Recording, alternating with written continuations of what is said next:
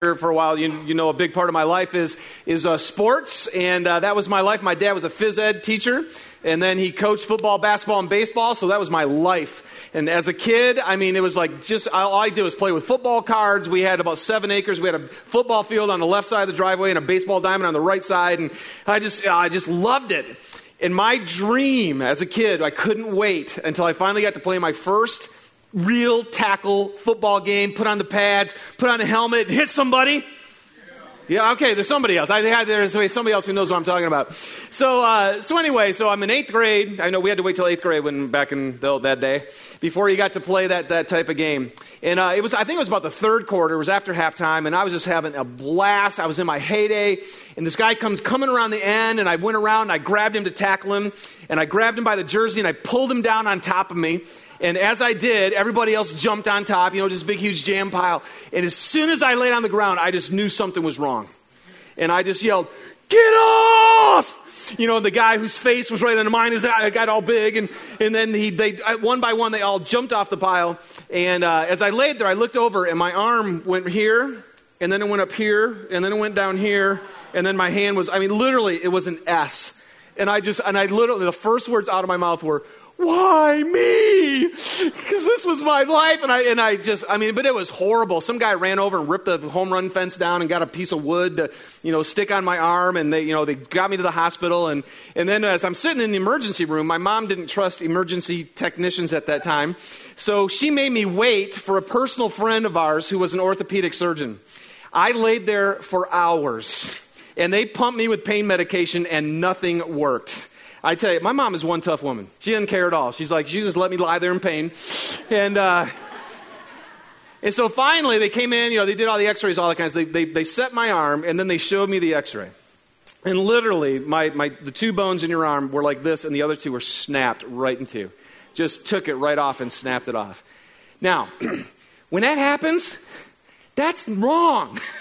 I mean, I'm laying on the, I mean, immediately, as soon as I brought him down on top of me and I felt the I'm pain, I'm going, this is wrong. This is not the way it's supposed to be. And when your arm is snapped in two, it doesn't work. You can't do anything with it. You're in amazing pain. And there's something inside of you just this just knows this has to be fixed. All right, now let's take that to relationships. Mike, I just asked you guys, how many of you have broken relationships? And immediately, we all do. We've all, I mean, if you haven't, that's, that's weird. I'd say actually get to know somebody. And uh, if you get to know somebody, you'll be in a broken relationship before too long. Um, it's just hard to be human and be in relationship with, with people. And, but when a relationship that is supposed to be close breaks and there's conflict, it's the same thing. Immediately, you know this is wrong. I mean, nobody experiences conflict and goes, in, or a broken relationship goes, man, this is awesome. You know, this is great. I really enjoy this. You just, you don't. You know it's wrong. And the other thing that's weird is when your relationship is broken, it doesn't work. And when it's not working, what's wild is you find out that you can't be productive. Even, even life doesn't work. And I, I, would, I would dare to say, all you have to do is look at the world and really, the conflict in the world and the reason struggle in the, in the world is because human beings can't get along with each other. Because our relationships are broken. But when they're right, I mean, when, you, when you're connected with somebody and you're in sync with each other and you feel one with each other, I mean, there's nothing more joyful. There's nothing more that brings peace to your life, that brings purpose. You feel like you can go make something happen. In fact, I would say, I, I know we're all wired differently.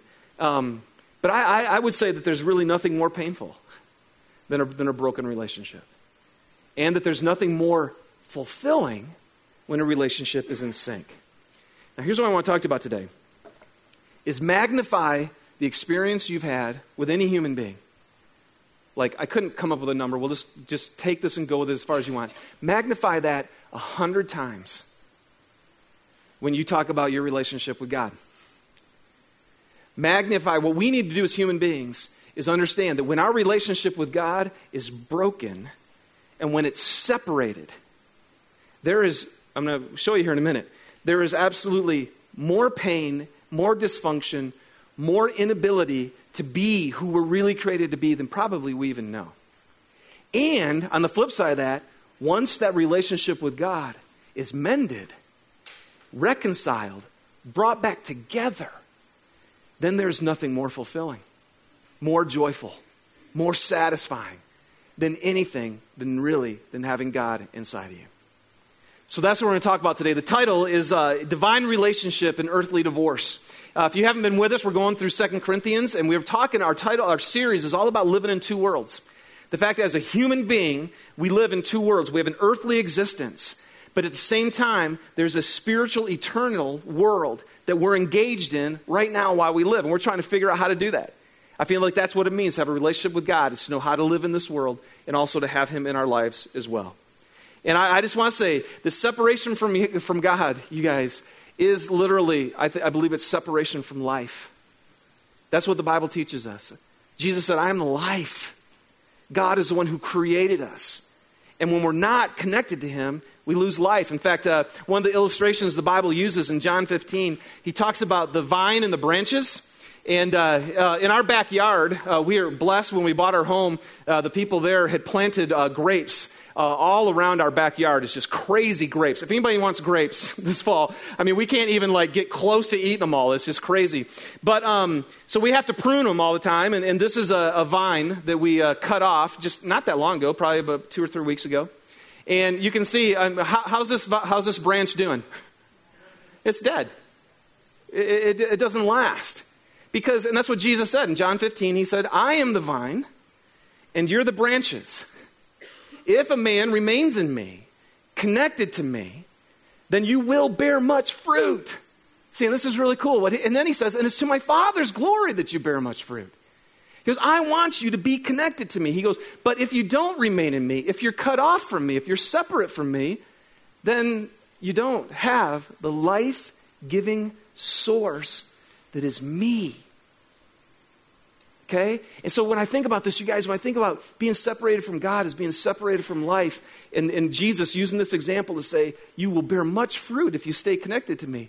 Well, see, that's what he says. I use this all the time here, but the fruit of the Spirit. In Galatians, it talks about the fruit of the Spirit. That when the Spirit of God is living inside of you and helping you to be who you're really supposed to be, he says it's love and joy and peace and patience and kindness and goodness and gentleness and faithfulness and self-control. Now, anybody in here not want that list? I mean, I mean, if you really you sit here, man, ah, oh, yeah, that love stuff. You know, joy. Who wants joy? Peace. You know, I no thanks. I love the conflict. You know, I love I love the emptiness. You know, I love no. I mean, what God is saying is, if you stay connected to me, I am going to give this to you, and it's life. Then there's a few other things for me. When God, when, you, when I'm, my life is connected to Him, He says, I'll give you wisdom. Anybody need wisdom? I mean, I'm telling you, every single day, I mean, if you're a parent, we need wisdom. We need wisdom in our marriages. You need wisdom in your workplace all the time. And God says, if you lack wisdom, come and ask me, and I'll give it to you. See, but we got to be connected to Him to receive it. Strength, just inner strength and power to be able to actually live the way that you want to live. God says, I will give you that strength. And then um, the other one, the big one for me, is his leading and his purpose. The Bible makes it really clear that every one of you sitting here today, that God has a purpose for your life. You were not created just haphazardly. It's not up to you just to get out there and go, hey, good luck finding why you're here. Jesus says, if you lose your life for me, you'll find it. I'm the good shepherd. I want to lead you into the reason and for the purpose for your life. But see, if you're separated from God, then you're left on your own to figure out what it is that's going to bring your own fulfillment and satisfaction and ultimately life fulfilling purpose. But he says, if you connect yourself with me, I will reveal it to you, I will lead you into it, and I'll empower you to live it out. This is great. See, this is what I want. Second Peter says that one of my favorite verses says, he says, We have everything that we need for life and godliness through our knowledge of him. So, my question is do you know him? Do you know him? And then Jesus said this He goes, And knowing me and knowing God is eternal life. This is eternal life, that you would know God. And so, but the, but the problem is, almost all of humanity, well, all of humanity at some point or another, walks separated from God through our own sin. Our own sinful nature says, you know what? I really want to do my own thing. And I don't care really. Actually, I know maybe you created me and all that kind of stuff, but I really want to be the ruler of my own life and I, I want to worship my own desires instead of worship you. And when, when that happens, then it separates us from God. Sin inside of us does that to us. And last week, if you were here, how many of you were here, by the way? Let's just say, how many of you were at the park with us in Murray? Was that awesome? Man, I, I tell you, if you weren't there, uh, we're going to try to do it again in Labor Day weekend. But man, we had an unbelievable uh, Sunday last week outside at Murray Park. It was fantastic. But one of the things we talked about was the fact that there is that we were made for the purpose. God says, God made you for this purpose so that you could live eternally with Him. That's what we looked at last week. Is the fact what happens to us after we die. And God makes it really clear that you were made, you guys, not just for this life here on this planet. In fact, one of the things we talked about was that there are bodies, these bodies, once they die, he goes, last week we looked at, he calls them a tent. because a tent was made to be assembled and then taken apart. He goes, but after you die, you are going to have a new body. See, we actually live after this life. And this is one of the things that I can't go into last week's message. So, so just buy the, you know, get the CD, get on our website and listen to it. But one of the things we have to remember is when this life is over, what we're doing right now is creating our future existence. And so God says, I created you to have eternal life with me.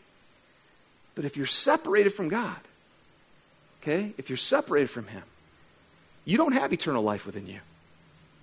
You are a finite being. And after this life is over, you are going to know, need to know that you have Christ, that you have the eternal life that He brings inside of you to take you in to the rest of eternity. That's huge. So, here's what I want to share with you today, okay? No more separation. No more separation. This is what God is saying to you and me. Uh, the, the passage we're going to look through today, I feel like for me, it's kind of the theme passage for K2 the church. Why do we exist as a church? I found myself going back to this verse over and over and over again. And I'm going to teach you three things. The first one we're going to camp on, the last two I'm just going to hit on. But there's three things in this passage. The first one is God says, no more separation. It is not acceptable to be separate, separated from me. This is not what you were created for. you were created to be in relationship with me. Second thing is, no more selfishness. And then the third thing, no more silence. Okay, so those are the three things we're going to look at today no more separation, no more selfishness, and no more silence. Okay? So let, so let me pray. I want to pray. And, and here's what, I, here's what I, I want to ask you before I pray. Is again, uh, I don't know where many of you are in, in your spiritual journey, but this life that I'm going to share with you today, that we share every week, that we're supposed to have, created to be connected to God, to know Him personally and to have Him literally dwelling within your being. If, if you don't know that yet, um, I just want to encourage you today. If you're seeking after or, or wondering about Christianity, or maybe not, maybe you came with a friend and you're just doing them a favor by being here today.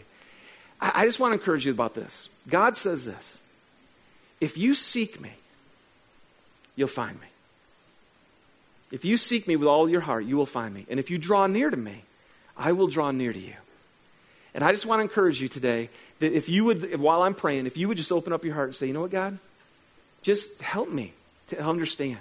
Because I, I, just want to tell you something before I pray. This is, it was just hitting me this morning. This whole God thing and Christianity and all that is, is a real mystery to me.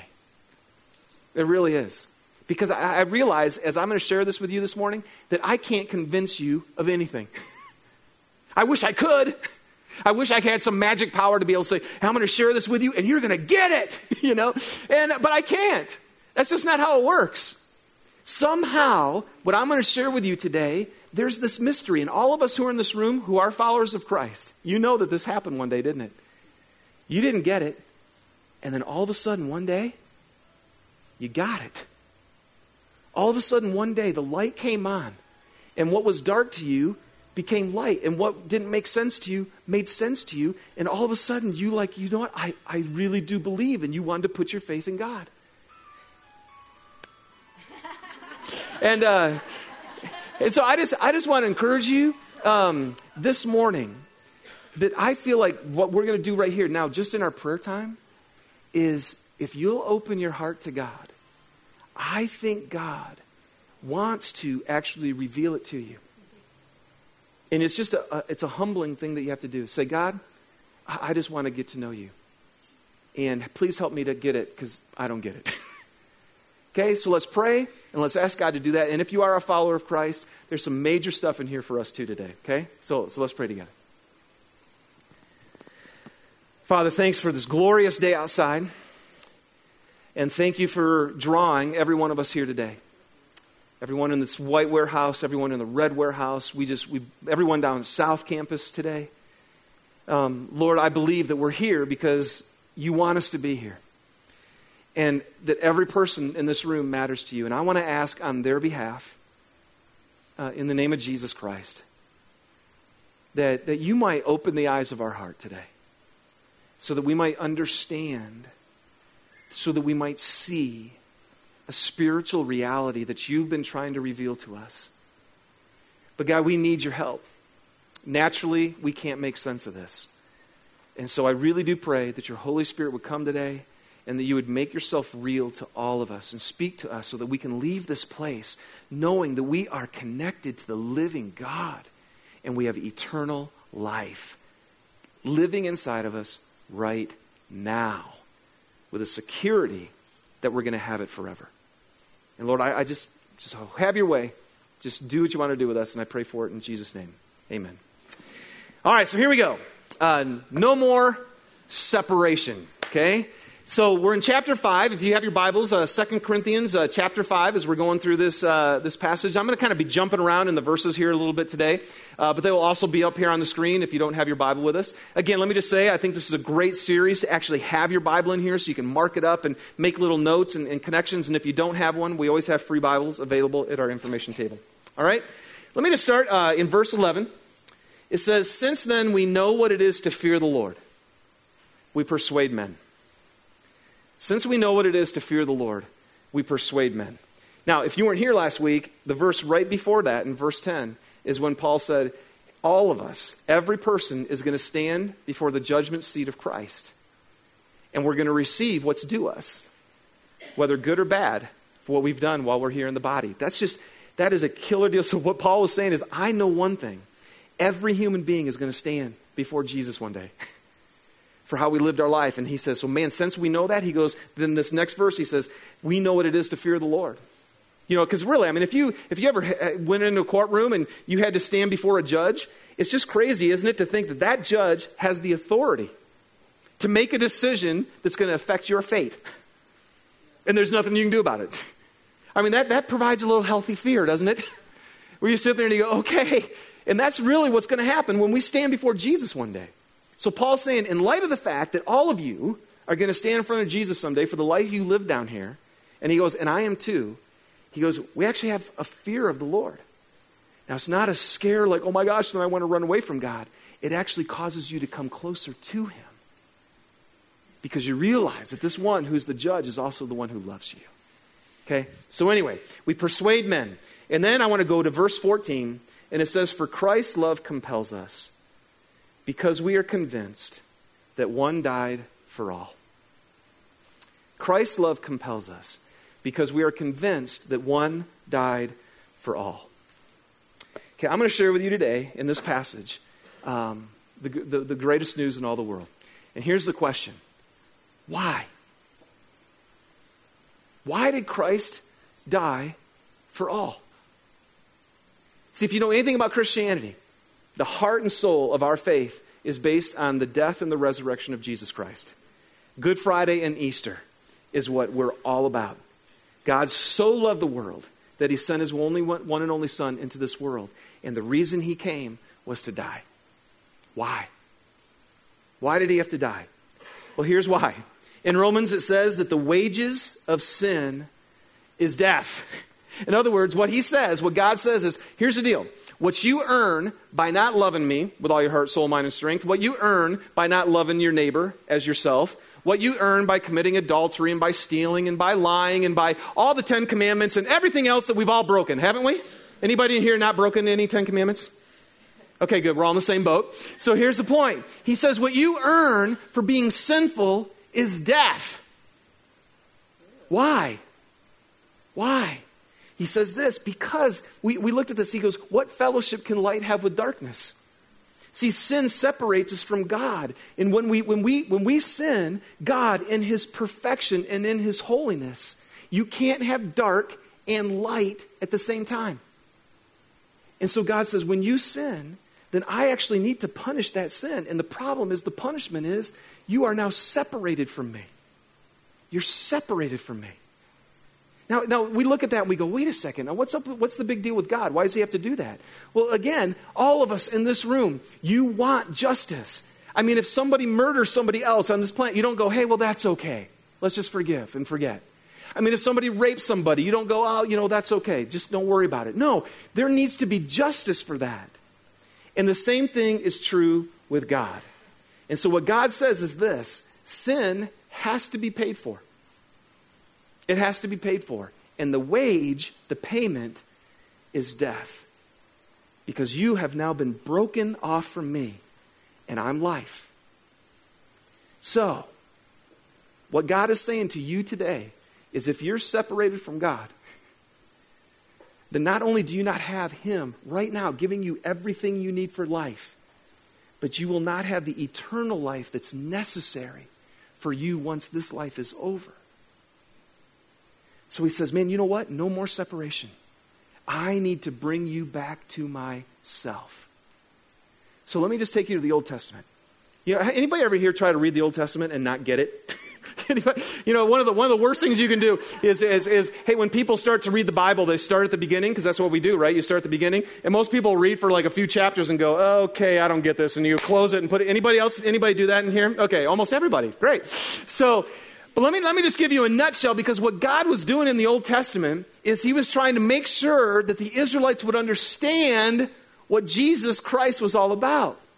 And what God did in the Old Testament was He said this He goes, Here's the deal.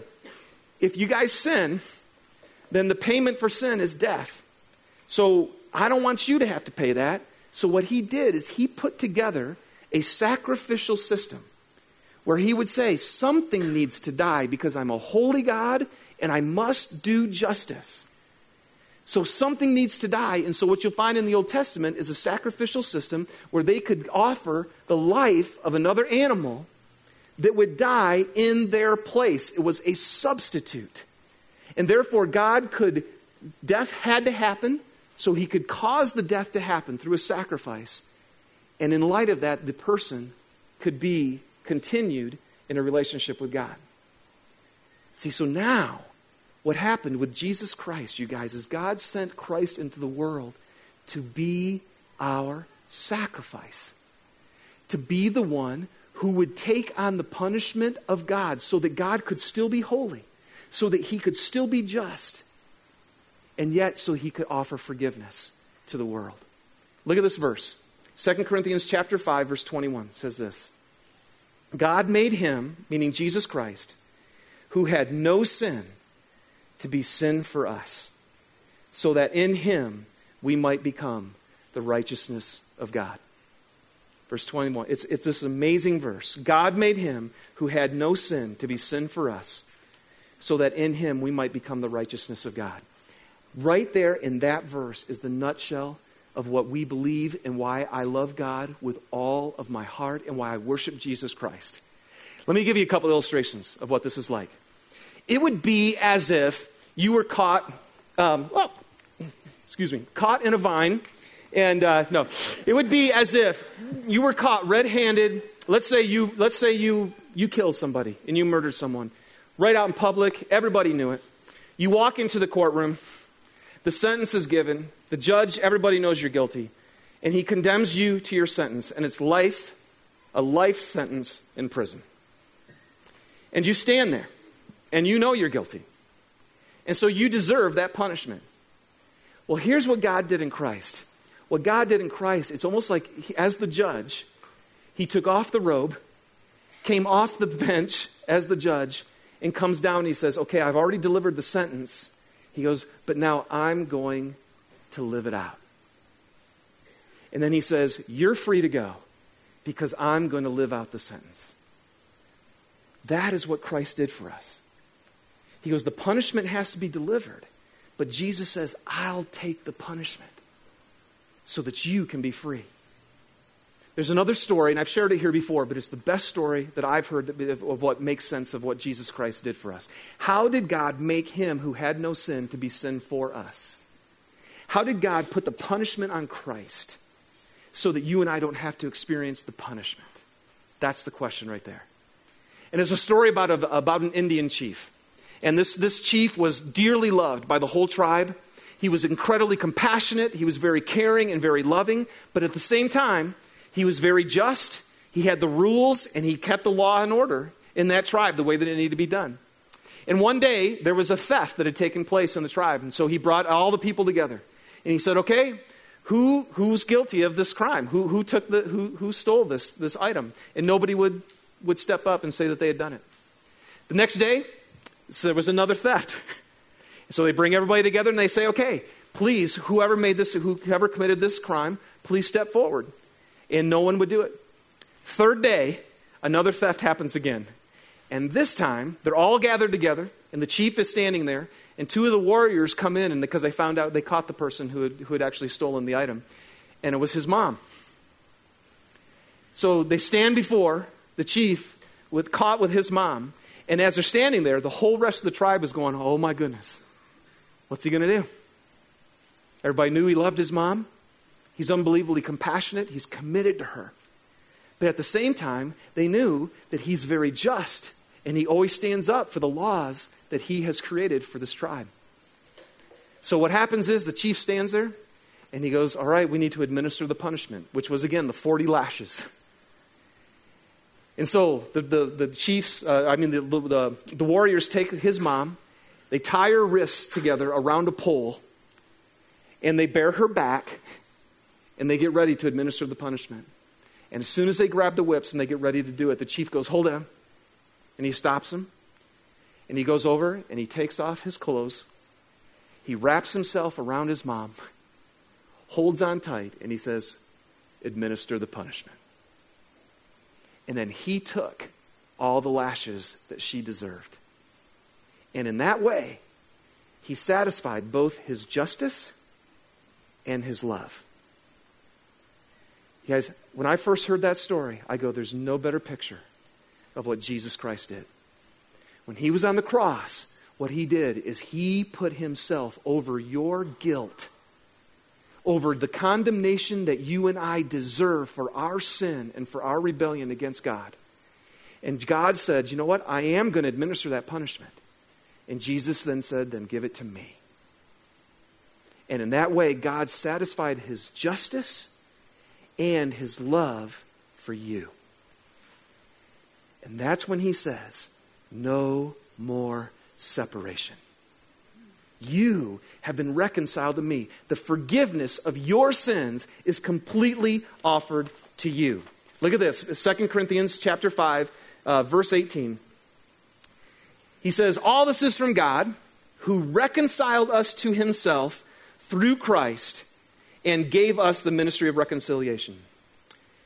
Let me read that again. All of this is from God who reconciled us to himself through Christ. And then verse 19 that God was reconciling the world to himself in Christ, not counting men's sins against them.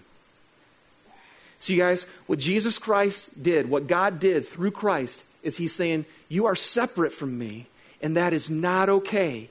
I need to forgive you of your sins so that we can come back together. That's reconciliation. But how did He do it? He says, Through Christ.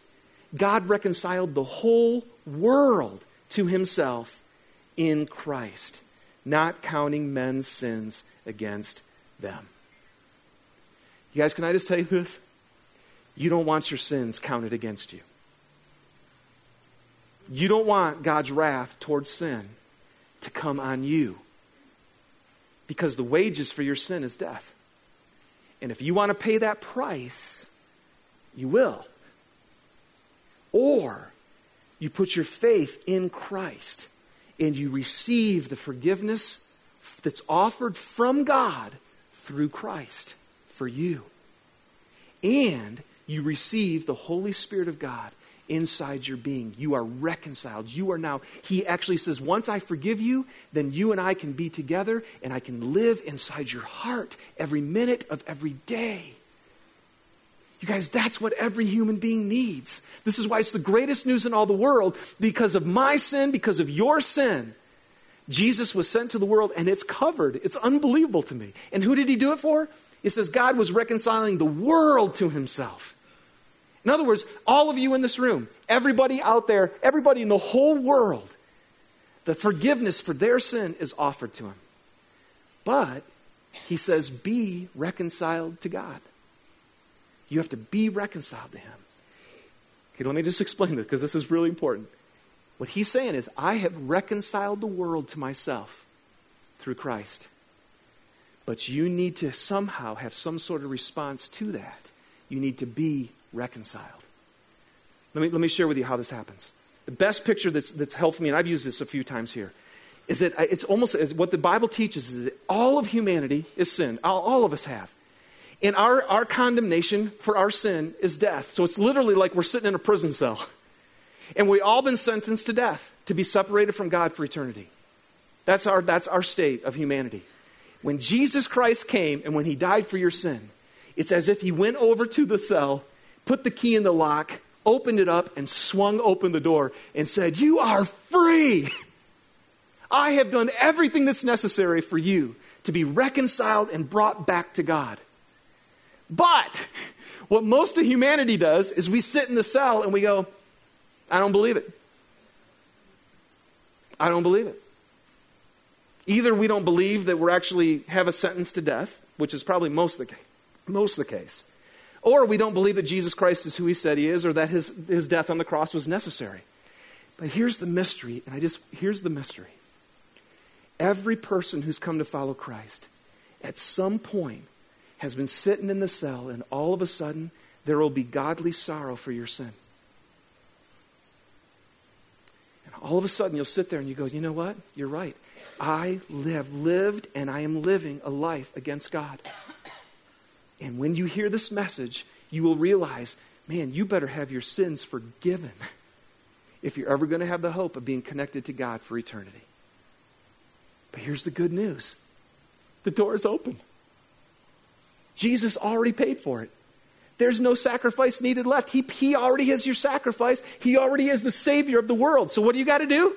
You simply have to agree with the sorrow inside your heart and say, you know what? I agree and I confess if you confess your sins, I confess my sin to God. And then it says, you repent, which means you turn and you engage with God. Now, here's what I think most people don't want to do it. You know why? Because if you're in this cell, to come out of the door means that you come in to Christ. If you confess your sins and come into Christ, you will be reconciled with God. And you guys, I'm telling you, what will happen is that Jesus Christ will enter into your life. But when he does, he does it as God. And that's why most of us don't want him, because we want to run our own life. But once you humble yourself and receive his forgiveness, you also receive him. And that's eternal life, knowing God. It's taking two broken things, a relationship with God that's broken, and it's bringing it together. And when that happens, you guys, you will never be the same again. This dead vine will get connected to the branch, or, yeah, no, the branch will get connected to the vine, and you will start to experience what we've been teaching here the life transformation of becoming the man and the woman that God created you to be. And that's eternal life. And the other thing you'll know is when Christ is dwelling inside your heart, he says there's a guarantee of what is to come, and it's the Holy Spirit living inside of you. This is the greatest news in all the world. My sins are forgiven, and the Holy Spirit is dwelling within me now to help me be the man that God created me to be. And He guarantees me now eternal life into the future after I die. To have a new body and a new hope for eternity. And in light of that, you know what Paul says? He goes, I implore you, which means a gentle persuasion. He goes, But I implore you, be reconciled to God. Be reconciled to God. You guys, you do not want to end this life separated from Him. And to be honest with you, you really don't want to live one more day separated from God when He gives you the life that He has. No more separation. God has done everything that's necessary so we can know Him and have Him in our life. And again, what do you need to do? You simply need to confess your sin to God and receive His forgiveness through Christ. He reconciled you through Christ. Receive Christ into your life, and He forgives you and He indwells you as a spiritual being. And His Spirit, the very Spirit of God, comes inside you to help you be the man and the woman you've created to be. There you go. That's the gospel. That's the good news. That's what Christianity is all about. No more separation from God. None you can be eternal with God forever. All right? Okay, now, let me just say two quick things. Uh, the, my last two points are really quick. Let me just share these for all of you in this room who are already followers of Christ. You're a believer in Jesus. There's a couple things you need to know. The first one is this once you receive Christ in your life, in this passage, he says, no more selfishness. okay? No more selfishness. Okay, look at the verse here. 2 Corinthians chapter 5, verse 15 says, And he died for all, that those who live should no longer live for themselves, but for him who died for them and was raised again. He died for all so that those who live should no longer live for themselves. You guys, you know why the world is so screwed up? It's because we live for ourselves. If you, if you want to look at any marriage, any marital struggle, you know what's happening? Somehow, somebody in there, one or probably both parties, are living for themselves. Look at the conflict in the world. Why are there wars? Because we want our own thing. And so, what Jesus said, He goes, I'm dying for you so that you will no longer live for yourself, but for me. And if you live for God, you know what you do? You love other people. You love other people. I'm telling you, this is the greatest news. He goes, in verse 17, he says, Therefore, if anyone, anyone is in Christ, he is a new creation. The old is gone and the new has come. You guys, again, what he was doing when God reconciled you to himself, what he's doing is saying, now my spirit can be inside you. And my spirit is one that always lives for the other person. So if I died for you, and if you receive me into your life, you will no longer live for yourself, but you will live for me. And if you live for me, you will live to love the world. You guys you see what, see what God is really doing is He's starting right now within the church, within those who believe in Christ, a group of people who are supposed to come into a tattered, broken, hurting, painful world with a new life. A life that's free from themselves and a life that brings blessing to all those around us. That's what the church is supposed to be. So I just got to tell you, ask you real quick, man, if you're a follower of Christ today, are you living for Him? Because he died for you so that you wouldn't live for yourself anymore, but that you would live for him. So you just need to do a little internal deal and say, man, what is my life about? Do I wake up every morning and just think about me? If you do, then you're totally missing the point of why Jesus died for you. He died for you to set you free because sin, at its core, is simply living for yourself more than God and living for yourself more than others. That is sin at its core. And Jesus died to set you free from that. I'm telling you, you start living for God and start living for others. You know what's going to happen? You're going to experience blessing, man. People are going to start loving to be around you because you're actually blessing them. You're thinking about them. You're doing things for the community. That's what God wants to do through us, okay? So, no more selfishness. When there's no more separation, there's no more selfishness. And then the last thing, just really quick, is, and then there is no more silence. no more silence. Paul just says, Since then we know what it is to fear the Lord, we persuade men. This is why K, I just want to tell you this because this is why K2 the church exists. And if you're a follower of Christ, this should be part of what you're about. Is persuading men just to help them to know the reality of Christ. Verse 14, for Christ's love compels us because we're convinced that one died for all. His love compels us. See, I just got to tell you, like, this is why I, well, this is why I do what I do. Because in that word compels us, it actually means to constrain you. It's like two walls. What Paul was saying is, he goes, I've got two walls. It's like I can't go any other direction. I have to go this direction. What Paul was saying is, I have to love people. I have to let others know because Christ's love compels me to do it. Once you know how much God has forgiven you of your own sin, that love for you gets exuded to others. And then once He comes inside your heart, His love is inside you and it drives you to help others know Him too. If you're a follower of Christ in here today, does His love compel you? Does it constrain you to live for others and to help others know that they too can be reconciled to God and have life eternal? It should. And then the last thing he says is this, and this is I'm done. He says, All this is from God who reconciled us to himself through Christ, and he gave us the ministry of reconciliation. He has committed to us, to us, the message of reconciliation. We are therefore Christ's ambassadors, as though God were making his appeal through us. Is that not crazy? I think one of the most amazing things is for me and all of you who are followers of Christ in here is to remember no more silence. We are Christ's ambassadors, as if God was making his appeal through us to the rest of the world be reconciled to God. Be reconciled to God. You guys, the church, one guy said the church literally is the hope of the world because the church is who God uses to get his message out to the rest of the world that they're loved and that they're forgiven. And if they'll just put their faith in Christ, they can receive that forgiveness and receive eternal life. But the crazy thing is, he wants to use us. Man, we can't be silent. Due to the fear of the Lord, due to his love, and due to the calling that he has on us. So there you go. No more silence, no more selfishness, because there's no more separation with God. All right, so Ben, why don't you guys come on up and let's close. And here's what I want to ask you to do um, while we close here today.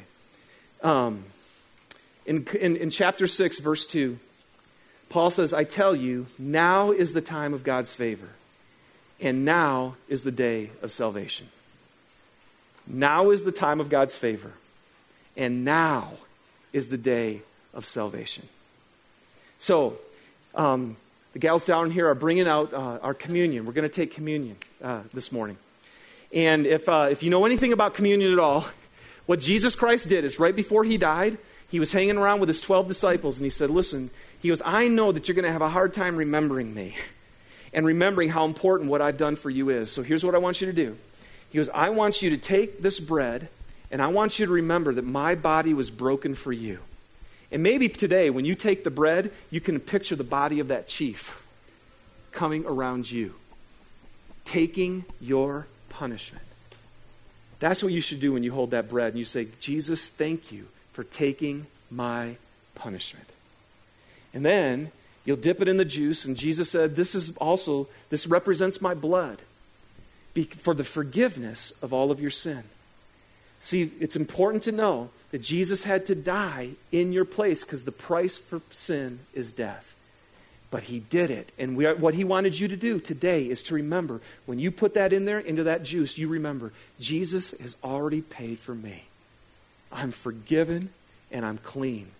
And you celebrate that. Now, for some of you today, I just, I just want to say that maybe today would be the first time that you might come down here. You've been sitting in the prison, you've been living for yourself, you've been separated from God and today, He is telling you if you'll just confess your sins to me and repent and turn and receive me into your life, you can be reconciled to God. You can be brought back into relationship with God. And if you want to do that today, then you can do that. Receive, just ask, say, that's it. Just, God, I confess my sin to you. Jesus, please come into you. I am going to come. I am going to follow you. I am going to reconcile my life and engage with you for the rest of my life and come down and take this. Now, for some of you as well, you just need to, those of you who are followers of Christ, today is your day as well to say, you know what? I, um, now is the day for me to live for Him. And Jesus, I just got to confess to you, I haven't been living for you. I haven't. And you died for me so that I wouldn't live for myself, but for you. If you're a follower of Christ today and you know you haven't been living for Him, then today is your day to come down here and say, you know what, Jesus, confess your sin again to Him and receive the forgiveness and the opportunity to walk out of here engaged with God for the rest of your days. Mike's going to lead us in a song is simply called In Need because all of us as human beings are in need of God's forgiveness and His grace and His reconciliation. And we're going to celebrate that today. There is no more separation. because we've been reconciled to God through Christ. So, whenever you're ready, come on down and take the bread, dip it in. You can sit down and take it whenever you feel ready to celebrate and engage what God has done for you. Let's do it together.